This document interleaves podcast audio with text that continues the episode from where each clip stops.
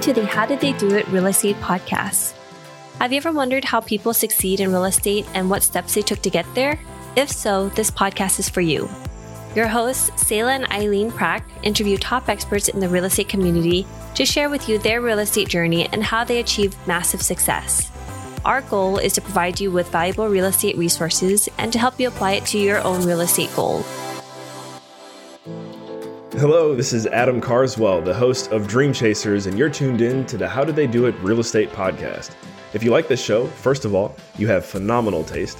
Second of all, if you want to listen to another next level show like this, just click our link in the description and smash that subscribe button. It would be an honor for us to enrich your mind, body, and soul as well. Welcome, everyone, to today's episode of the How Did They Do It Real Estate podcast. I'm your host, Eileen Pratt. And today, our guest is Erik Oliver, calling from Salt Lake City, Utah. and he has a background in accounting from Westminster College, and he was an operations manager for a multi million dollar landscaping and design firm in Long Island, New York. And now he has joined Cost Segregation Authority and has been speaking at local, regional, and national events. And he brings with him a passion for identifying cost savings and educating commercial real estate owners on the benefits of cost segregation so, Erik, welcome to the show and thank you so much for joining us today. Oh, thank you, Eileen, for having me. I'm excited to be here. So, Erik, can you give us a little bit of insight into your background and what drew you to cost segregation? How did you get into this space? You know, that's a great question. So, as you mentioned, my degree is in accounting. I, growing up throughout college, I was just trying to get college done as quickly as I could, like most of us. Didn't really know what I wanted to do when I was, you know, 20 years old never really good at English or science. So I said, numbers come easy. So let me get an accounting degree. That would be the quickest way for me to get done. So my degree's in accounting. Never really wanted to get into, you know, becoming a CPA. But I did, like I said, numbers have always come fairly easy to me. So I was living in New York and looking to head back west. I grew up in Salt Lake City, Utah. My family's here. Was looking to come back west and came across a company that seemed very interesting cost segregation. I didn't actually at the time understand or know what cost segregation was. It's a term I had not heard. And so did a little research and it fit my um, background in terms of what I do. So now I've been doing uh, business development for Cost Segregation Authority for the last six years and have really found a love for real estate. We work with real estate investors all over the country, CPAs all over the country and I've really realized what a powerful tool real estate can be for long-term wealth. So started dabbling in real estate myself. And then, like I said, I've been doing this for about six years now. So can you break it down for us, Erik? Cost segregation at the top level. What does it really mean? And how does it apply to us as maybe a single family owner or it could be a multifamily owner? How does that come into play? Sure. So, cost segregation is fairly simple. It's just accelerated depreciation. That's the easiest way to describe it. So, when you buy a piece of real estate, the IRS allows you to depreciate that over either 27 and a half years for residential properties or 39 years for commercial properties. So, just to make the math easy, let's say you buy a storage unit, which would be a commercial property, and you paid 390,000 for it, you're going to get a $10,000 write-off every year against your income for the next 39 years. And cost segregation is, kind of the idea is let's not the IRS hold on to that money for 39 years. I'm probably not even going to own that storage unit for 39 years. So how can I front load those deductions so that I get a bigger portion of that depreciation expense up front? And the way that's done is through an engineering based study. And if you think about it, when you buy, let's use the multifamily for an example, when you buy an apartment complex, you're not just buying walls and land, you're also buying a bunch of appliances, you're buying a bunch of flooring, you're buying a bunch of ceiling fans, garbage disposals, all these different components. However, when you buy it for $2 million, you don't know what the value of those components are. And so that's when you get a cost segregation company to come in and segregate those costs into different buckets. And I use that word lightly. I don't think it's a technical term. I wouldn't look it up, but break it up into different buckets. And those buckets, the IRS says, for example, that carpet is a five year asset. So carpet should be depreciated over five years. Problem is, when you buy a $2 million multifamily, you don't know the value of the carpet within those buildings. And so by having a cost segregation company come in and put those items into the right buckets, now you can take that carpet and say, okay, on my $2 million apartment building, I've got $80,000 worth of carpet. And that carpet now gets to be depreciated over five years versus 27 and a half in that example. So what we're doing is we're just front loading your depreciation. And as you know, and as your investors probably know, there's a number of reasons why you'd want to do that. There's a time value of money, you've got inflation, there's a number of reasons, but that's the long answer to your question about what cost segregation is. So let's say you acquire a property. How do you know? How would you know whether or not the previous owner had already taken the cost segregation portion of those assets within your property? And would it be considered double cost segregation? I guess I don't know if that's the hmm. right term or not. Uh, that's a great question. So if you think about it, every time that building changes hands, it starts with a new basis. So when you bought the building, let's say you owned the building first, you bought it five years ago and you sold it to me. When you bought it for whatever price you paid for it, you paid a different price for, let's say, the cabinets than I'm going to pay when I buy it from you. And so every time a building changes ownership, you're eligible for a new cost segregation study. So even though they're the same cabinets that are in there when you bought it versus when I bought it, we're still going to say those cabinets are five year assets and we get to depreciate those. I get to start depreciating those over a five year period from the time I take ownership, just like you did. So it's not necessarily double dipping. It's that you get to take your depreciation throughout your ownership, and then I get to take my depreciation throughout my ownership. And so, as long as the property is changing hands, the cost segregation studies typically are done once per ownership. So, every time an owner owns a building, we do a study, and then we start the depreciation schedule from the time they take ownership. Got it. So you're limited to when you actually acquire and take over that property. So you don't need to worry about or even consider about what other people or the previous owner had done on their cost segregation studies or tax depreciation.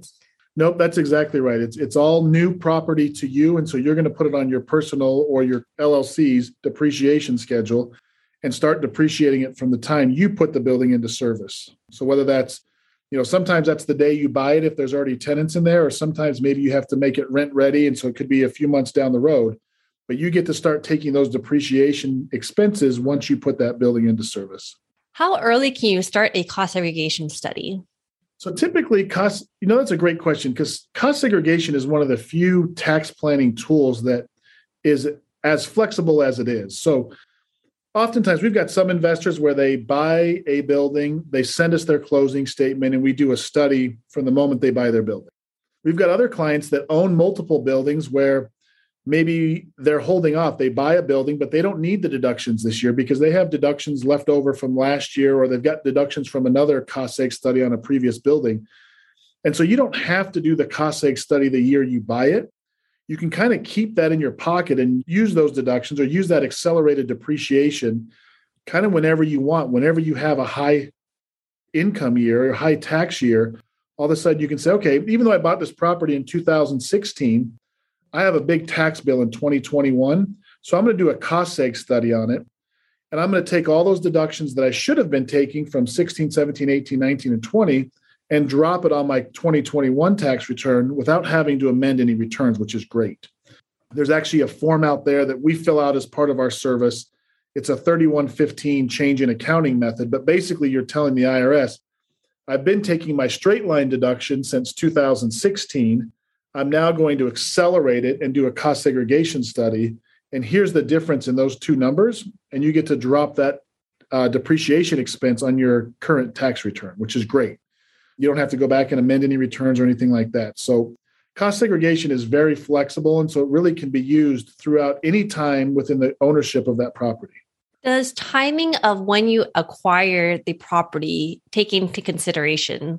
For example, if I acquired a property in January versus if I acquired the property in December, is the amount that I'm able to appreciate is that different or is it prorated based off of the timing of when I acquired it throughout the year?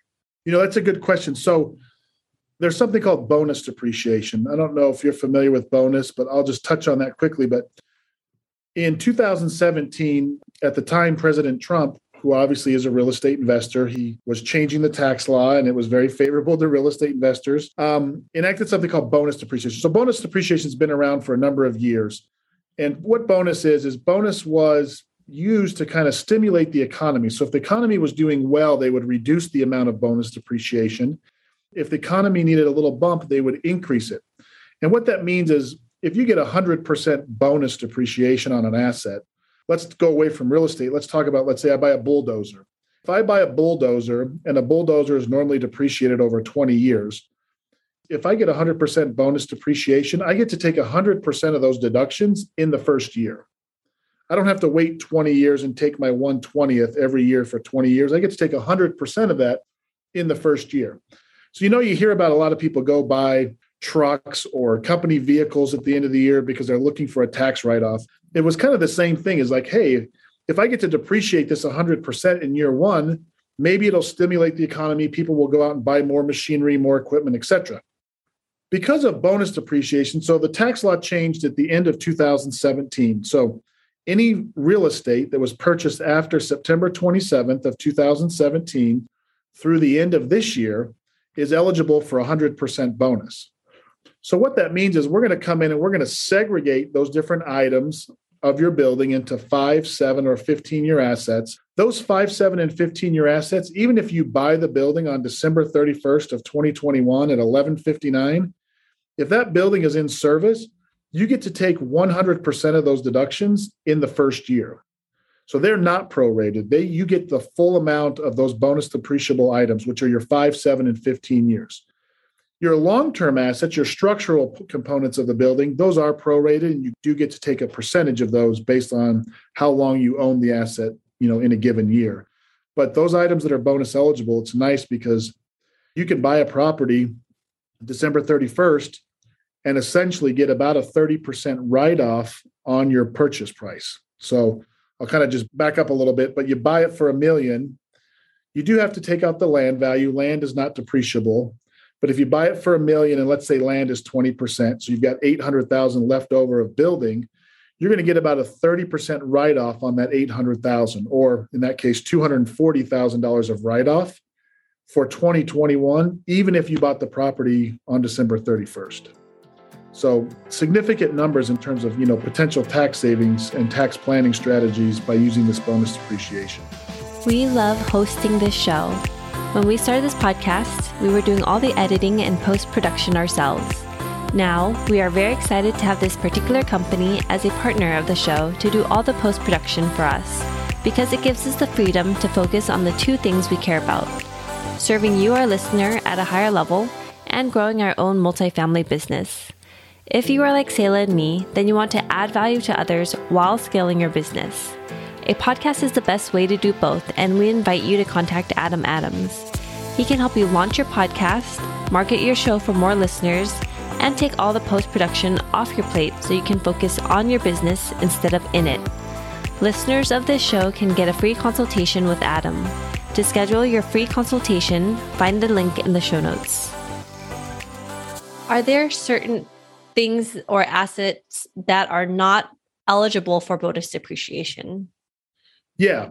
So bonus depreciation, it's interesting because, like I said, bonus has been around for a while. And I think the intent of bonus when it first came around was not for real estate at all. Because one of the rules in order for it to be eligible for bonus depreciation is it has to have a useful life of 20 years or less.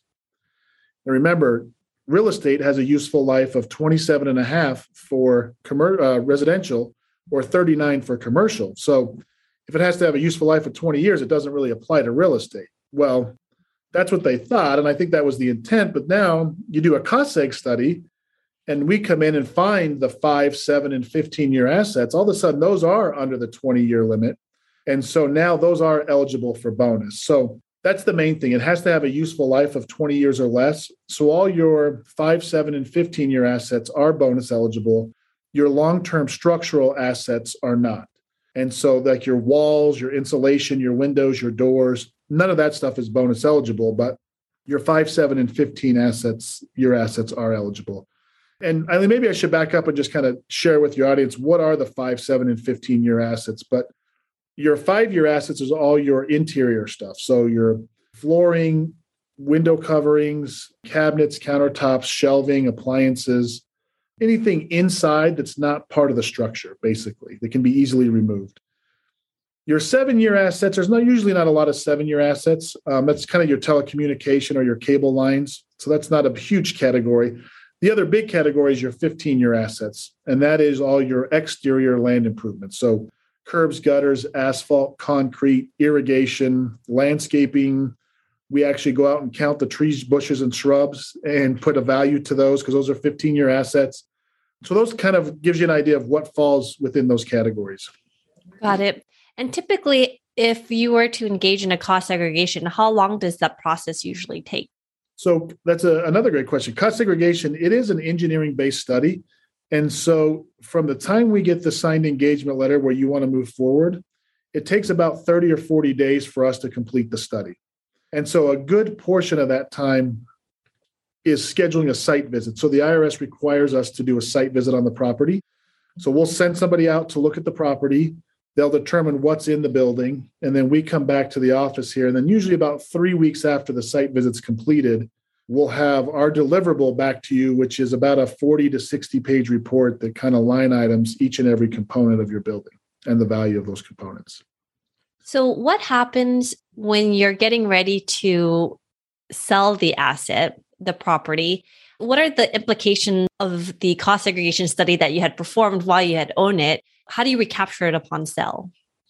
Okay, great. So that's a great we get asked that quite often in terms of how does recapture work because if I'm t- recapture, part of the idea behind recapture is to pay back your depreciation that you've taken on the asset.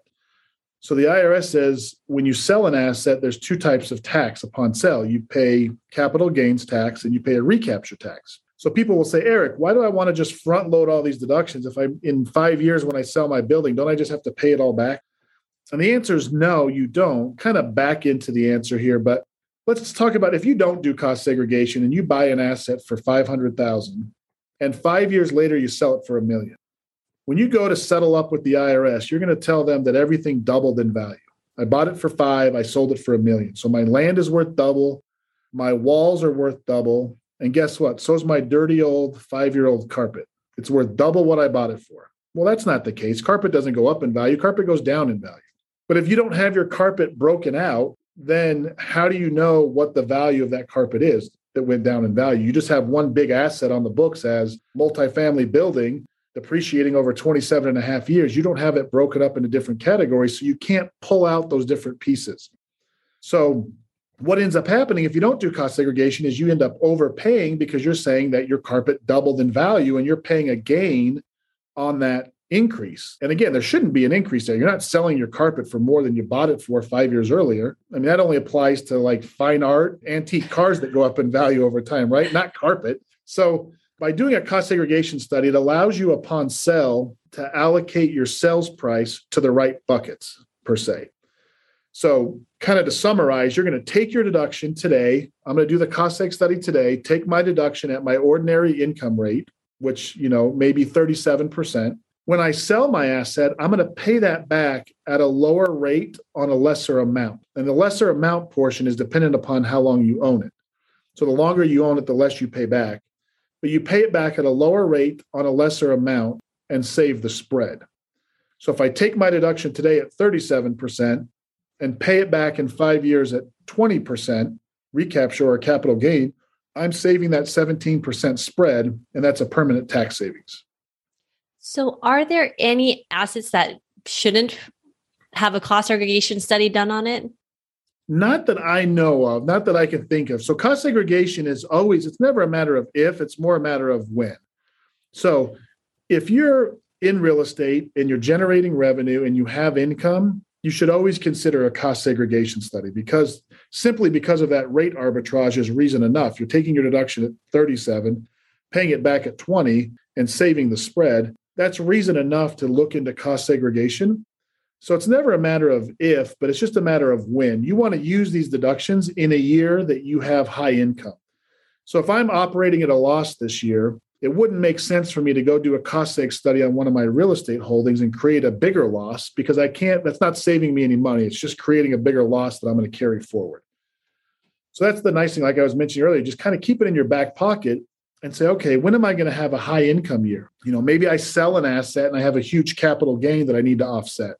That would be a good time to do a cost seg study. Or you know you had a great year in real estate and your rents are going up your expenses are coming down and so you're showing significant rental income and you need some deductions to offset that that would be a good time to do a cost seg study so it's usually not if it's just a matter of when is the best time to do those studies so in your experience as you've been doing several and many many many different types of cost segregation studies as well what has been the biggest mistake that you've seen people do as they've been engaging in these types of studies so i would say not engaging in them at all or doing it too late in the process. And the reason I say that is there's a huge time value of money element to these cost segregation studies. If I can save a hundred thousand in taxes this year and go put that down on a new duplex next year, you know, that duplex starts to grow, the values go up, you know, my mortgage goes down on it because they're paying down my mortgage there's a huge time value of money. So I oftentimes will work with clients and they're like, yeah, I paid, you know, 200,000 in taxes last year.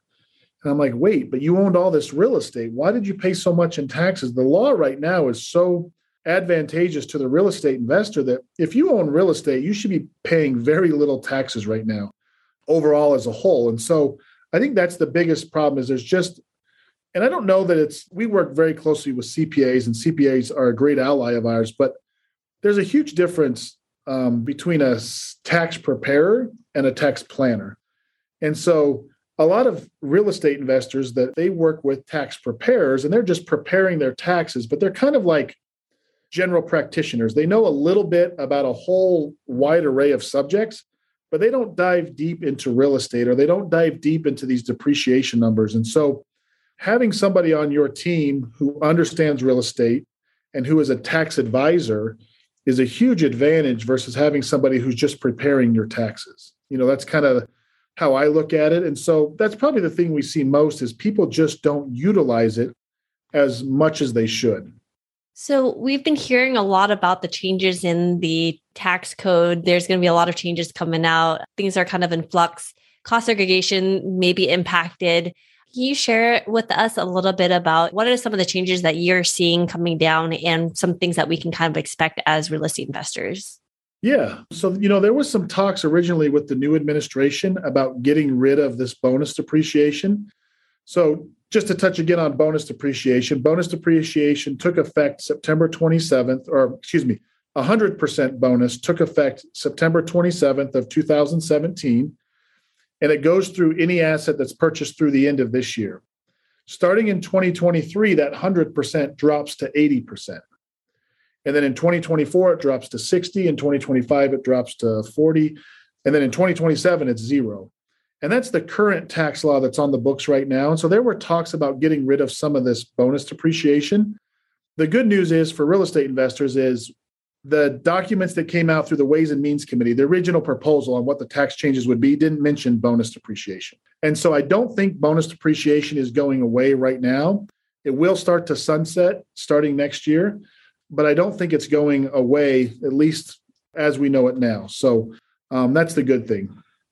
Got it.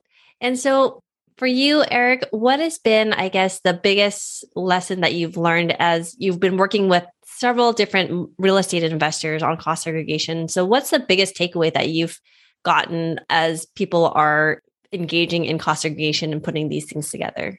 You know, I think the biggest takeaway is cost segregation is such a strategic tool or can be such a strategic tool in terms of tax planning.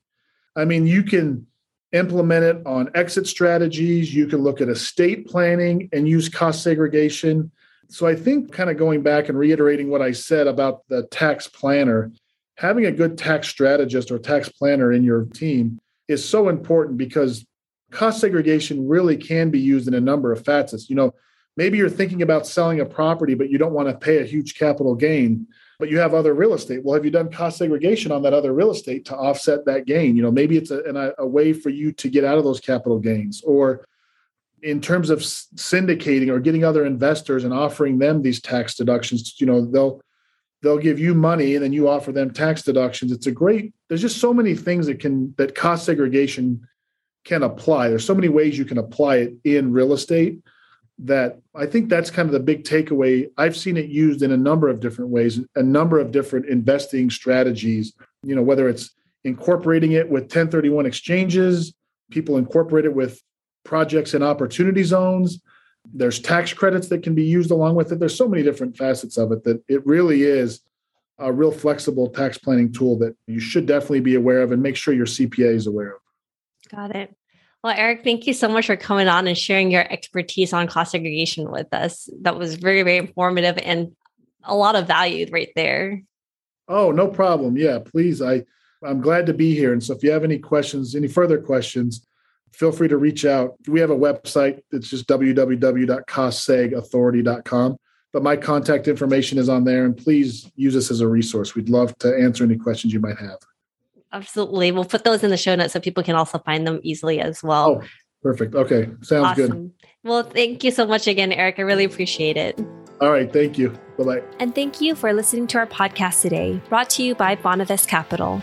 We would really appreciate it if you can go to iTunes right now and leave a rating and written review. Also, please don't forget to subscribe so you can always get the latest episodes. You can also connect with us on Facebook, How Did They Do It Real Estate. We'd love to hear your feedback and any topics that you're interested in for future episodes. If you're anything like Zayla and me and believe that real estate investing is a great way to create passive income and build long term wealth, check out our free apartment syndication due diligence checklist for passive investors at bonavestcapital.com forward slash checklist. Zayla and I created this checklist for ourselves as we evaluated different multifamily syndication opportunities as a passive investor. So we would love to share it with you so you can use it as a resource as well. Download your free copy today at bonavestcapital.com forward slash checklist. Lastly, to learn more about us, you can go to bonavestcapital.com and fill out the contact us page so you can speak to us directly. Nothing on the show should be considered as specific personal advice. Please consult your legal, tax, and real estate professionals for individualized advice.